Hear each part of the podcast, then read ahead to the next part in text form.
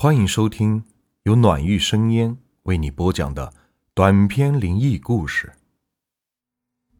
今天的故事名字叫《亡人谷》。这个故事是我们村一个挖掘机老板讲的。他姓李，家里排行老三，所以村里人都喊他李老三。其实他的年纪并不大，和我相仿，三十刚露头。却已是身家几百万，功成名就。他这个人很传奇。小的时候，他家里很穷，初中没上完就辍学去打工了。后来跟人家学开挖掘机，在外面混荡了几年，忽然就发了财。回了老家后，连续买了三台挖掘机，雇了几个司机给他干工程的活，可以说是日进斗金。关于他是怎么发家的，村里的人是众说纷纭，但大多都认为他是在开挖掘机的时候挖到了什么好东西，发了一笔横财，而他自己则对这种发家的那段经历是避而不谈，越发的让这件事显得是神秘了起来，反倒是勾起了村里的人的好奇心，这事儿也成了村里人。茶余饭后的谈资。直到前些年，我一个朋友结婚，他和我那个朋友同属一个村大队，在我们这儿，同一个队里的人，如果遇到了什么红白喜事，只要是人在家，就得过去帮忙的。不管你是身家百万，或者是地位平凡，也得过去露露脸，不然你不理人家，人家同样是不理你。日后遇到了点什么红白喜事没人帮衬，冷冷清清的，可就丢人了。那天他也去给我同学帮忙，是忙前忙后，也没什么有钱人的架子，很平和的一个人。婚礼办完后，酒宴上大家都喝得很尽兴，他也喝了不少，醉醺醺的。有人就憋不住了，借机问他当年是怎么发的财。他眯着眼睛，轻轻地抿了一口酒，很久都没有说话。大家以为他不想说，也就没有再问。刚想把话头岔开，这时他却开了口。他说：“也不是我故意要把这件事藏着掖着，而是我这事说起来实在是离奇，怕大家不信，说我胡诌蒙人。那今天既然大兄弟这么好奇。”那我也不好扫了大家的兴，就把这件事给大家讲道讲道，也省得大家瞎猜了。他闷了一口酒，咂了咂嘴，徐徐把自己这些年发生的事情给大家讲了出来。事情要从十多年前说起，那时他刚学会了开挖掘机，在外地找了一个挖河沟的活。当时和他在一起干活的还有一个人。姓沈，叫沈贵，比他大上那么也就两三岁，所以他喊那个人为沈哥。这个人怎么说呢？不是很好相处，整天是阴沉着脸，跟谁都有仇似的。据说他小时候家贫，父母把他卖给了邻村的一户人家，那户人家对他也是不怎么上心，每天吃的是饥一顿饱一顿的。还经常挨打，所以长大后性子有些偏激，对谁都很仇视，性格也很薄凉，没什么同情心，有些麻木不仁。而且他这个人很贪财，偏偏又没什么财运，又好赌，好不容易攒些钱都被赌了出去，有时还得靠着李老三借借。偏偏他还不认命。有次就拉着李老三去算卦，想要看看自己什么时候能发大财。结果人家算命的说他不与钱财结缘，一生是穷困潦倒，把他给气的是操起家伙就要砸人家的摊。李老三拉都拉不住，那算卦的也不恼，就说他之所以财薄，都是咎由自取，怨不得旁人，善有善报。恶有恶果，不修善因，又怎么会有善果呢？又劝诫他为人处事一定要心存善念，不然怕是以后早晚会生出祸端来。他当时被气的是七窍生烟，又怎么会听算卦的人劝告？只当他是在胡说八道，却不曾想，那算卦人的话竟然会一语成真。没过多久，他们两人像往常一样。去挖河沟，沈贵挖着挖着，忽然觉得有人在往自己的脸上吹气，凉飕飕的。他开始以为是风，瞧了瞧外面，这大热天的，树枝是纹丝不动，哪里来的凉风呢？他觉得有些奇怪，但也没怎么在意，继续开着挖掘机挖土。那股凉风，吹的是越来越急。离他越来越近。这时，他隐隐约约地听到有嗡嗡的声音，似乎是有人在跟他说话，很急切的样子。他仔细地听了听，却又听得不清楚。正在疑惑间，一挖斗下去，就听不知哪里传来了“哎呦”一声，这声音听的是格外清楚。他被吓了一跳，赶忙的下了挖掘机。左看右看，也没有看见一个人。无意中往挖的土沟里瞥了一眼，顿时就镇住了，浑身的汗毛直竖。那土沟里有半具枯骨，被土半掩着，而另一半则被挖掘机挖了出来，刨在了土沟边上。这具枯骨被挖掘机深深地挖成了两半。他呆呆地望着枯骨。想起刚才发生的事，不禁有些骇然。刚才哪里是风啊？也不是有人在对他吹着气，而是有人在跟他说话呀。这时，李老三见他怔怔地站在土沟旁，有些异常，也下了挖掘机，询问他什么情况。他指着土沟里的枯骨，把刚才发生的事一讲。李老三也觉得是头皮发麻。遇到这种事情，李老三也是头一回，不知该如何是好。想了想，说：“要不咱挖个坑，把这堆枯骨给埋了吧？等明天拿几炷香来供奉供奉，拜拜也就是了。毕竟咱也不是故意的。”沈贵的脸上阴晴不定，他想了想，脸上的神情。渐渐变得狰狞起来，说：“刚才我这是撞了鬼呀！我把他尸骨都给挖成了两截了，他能轻易饶了我吗？倒不如一不做二不休，把这鬼东西给弄死。”李老三一听，被吓了一跳，心说：“这人可真是狠毒，把人尸骨给挖成了两截不说，还要再让人魂飞魄散。”于是就说。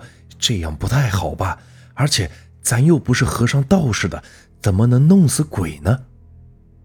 沈贵说，他小时候听人说过，鬼的尸骨最怕太阳晒，把这枯骨放在太阳底下晒上一天，任他什么鬼怪，也都得被晒的是魂飞魄散不可。李老三还想再劝劝他，毕竟这事他是有错在先，人家还没怎样。他先下了死手了。如果这法子管用，真的把人给弄得魂飞魄散，这不是造孽吗？但话还没有来得及说出口，沈贵就把那具枯骨给扔在了太阳底下去了。李老三见他这么狠，鬼神不惧，事已至此，也就没敢再多说。七月里是烈日炎炎。那骨头架子被太阳一烤，竟还真的冒出丝丝烟气来。不知是刚才从土里挖出来有些潮湿的缘故，还是里边真的藏着什么脏东西。这一晒就是一天。傍晚的时候，李老三见那骨头架子已经被晒干了，惨白惨白的，有些瘆人。他又觉得有些可怜，好生生的在土里埋着。却遭了无妄之灾，遇到他被挖成了两半不说，还被扔在太阳底下暴晒，也真是倒了八辈子霉。沈贵还是有些不放心，想要把这堆枯骨一把火烧个干净，但不巧的是，前两天刚下过雨，一时半会没找到生火的东西，只能作罢。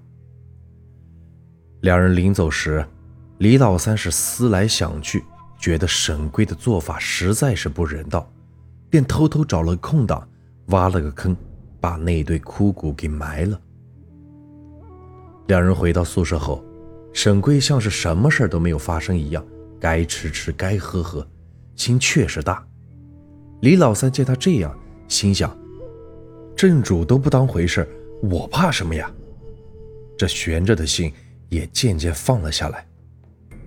但让人没有想到的是，就在当天晚上，出事了。晚上，李老三水喝的有点多。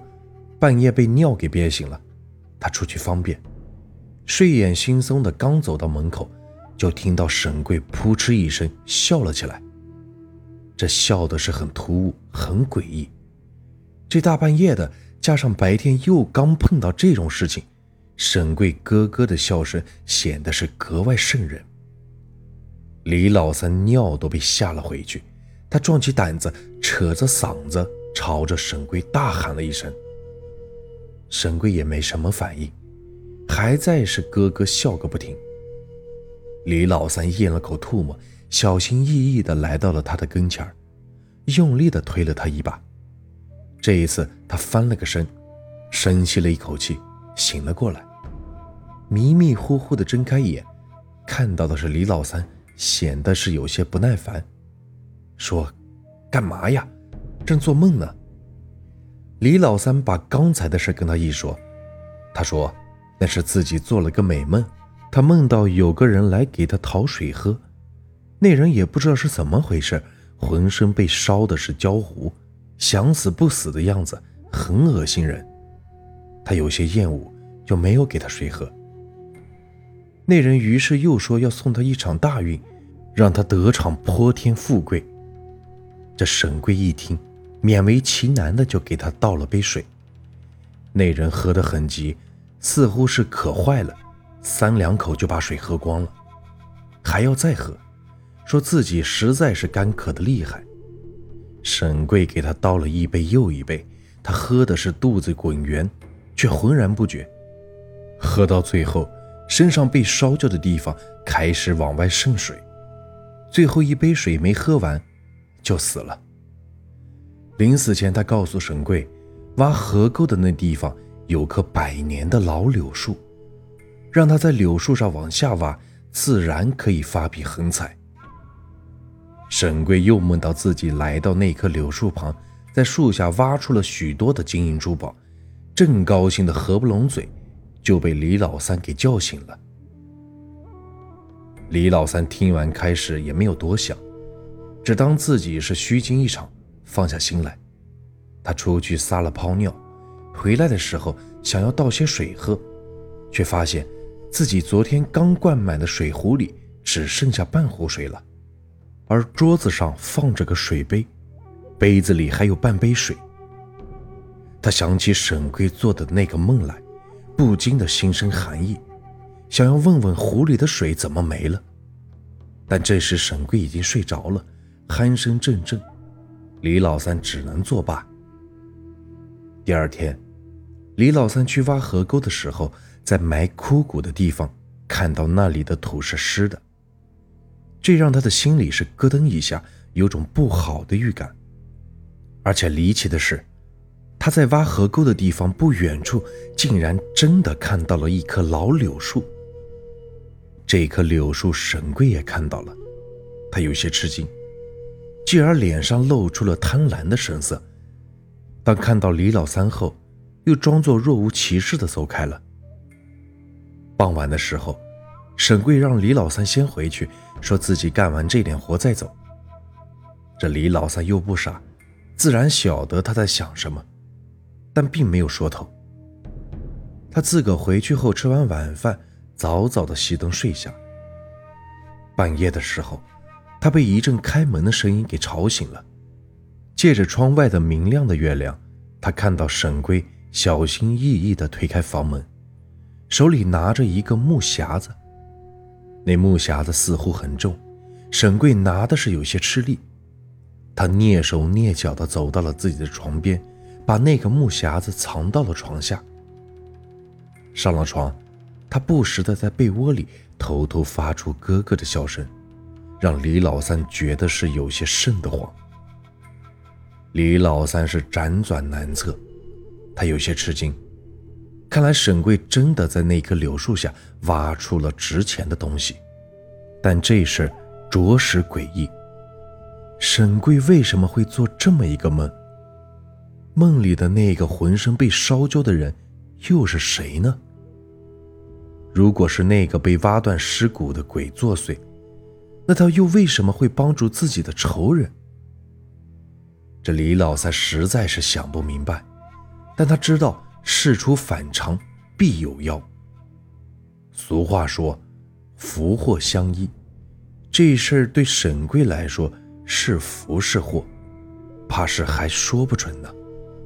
可惜他早已经是财迷心窍，怕是也听不去自己的话去。自己又何必是多管闲事？李老三想到这里。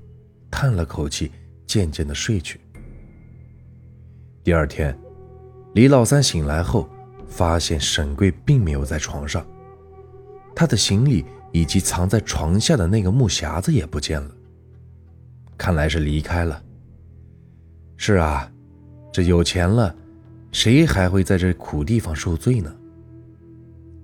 李老三原以为沈贵这一走，两人这辈子就再也不会见面了。却没想到，很快他又见到了沈贵。确切的说，是见到了沈贵的尸体。沈贵死得很蹊跷，他早上离开住所后，有人曾看到过他。当时天还没有亮，朦朦胧胧的，那人就见沈贵背着行李往前走，他走路的姿势很奇怪。似乎背的行李很重，压得他是直不起腰来。他踉踉跄跄的前行，很累的样子，但似乎心情很好，脸上是笑容满面。他死的地方离住所不过三四里远。天亮后，有人发现了他的尸体，认识他，知道他跟李老三是工友，便通知了李老三。李老三赶到后。见他七窍流血，五官扭曲，死得很是诡异。出了这种事情，本来是应该通知他的家人，但沈贵是被养父母所收养，他养父母又都已经死去多年，他也没什么亲戚。李老三于是便通知了老板，让老板来处理这件事。老板到了后也是头疼。只能是自掏腰包把他给埋了。至于他的行李，老板连看都没有看，说会去，让李老三赶紧丢了。李老三把他的行李拿回了家，在行李里果然找到了那个匣子。打开后，见到里边是满满全是价值连城的金银玉器。他想了很久，虽然有些害怕。但还是辞了职，把木匣子带回了老家。回了老家后，他心里总是有些惶惶不安。毕竟沈贵就是挖出了这个匣子后死的，他唯恐这匣子里的财宝是什么不祥之物，怕给自己招来祸端，便找到村子里给人看事的刘瞎子，将事情原原本本的告诉了他。这刘瞎子说：“那个沈贵是被这匣子里的财气给压死的。他本来命薄财浅，又不修阴德，所以受不得这匣子里的财宝，承受不住这么多的财运，却硬是要将这背不动的运势背在自己的身上，得了命里没有的东西，只能是用命来偿还，落得个生死的下场。俗话说。”德不配位，必有灾殃，就是这个意思。发横财的人容易死，也是这么回事。命里有时终须有，命里无时莫强求。一个人命里该有多少东西，都是根据人的德行来的。故阴德深厚的人，才能承受住更多的福报。反之，若不修阴德，不积善报，却只想投机取巧、妄发横财的人，即使有命德，也没命享。刘瞎子又说。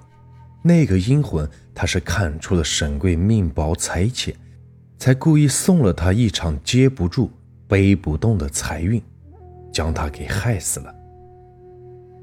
李老三听完，心里有些忐忑，询问：“那这匣子里的财物，自己还能不能拿？”刘瞎子说：“你与那沈贵不同，他与阴魂有仇怨，阴魂青天白日无法现身。”没有拦住他挖了自己的尸骨，这事本怨不着他，但他万万不该心生恶念，又晒人尸骨，做出这种缺德的事来，不修阴德，命薄财浅，所以他才拿了不该拿的匣子中的财物。而你却对那阴魂有埋骨之恩，积了善报，理当能受得那阴魂的财物。李老三听后，这才放下心来。回去后，将匣子中的财物变卖，发了笔横财。酒桌上的人听李老三讲完这个离奇的故事，都很感慨：这善有善报，恶有恶报。这句话果真是所言不虚。但行好事莫问前程，因为命运不会亏欠那些善良的人。这个故事啊，就结束了。如果你们喜欢我的故事，别忘了订阅、收藏和关注我。接下来会有更多有趣的故事，感谢你们的收听。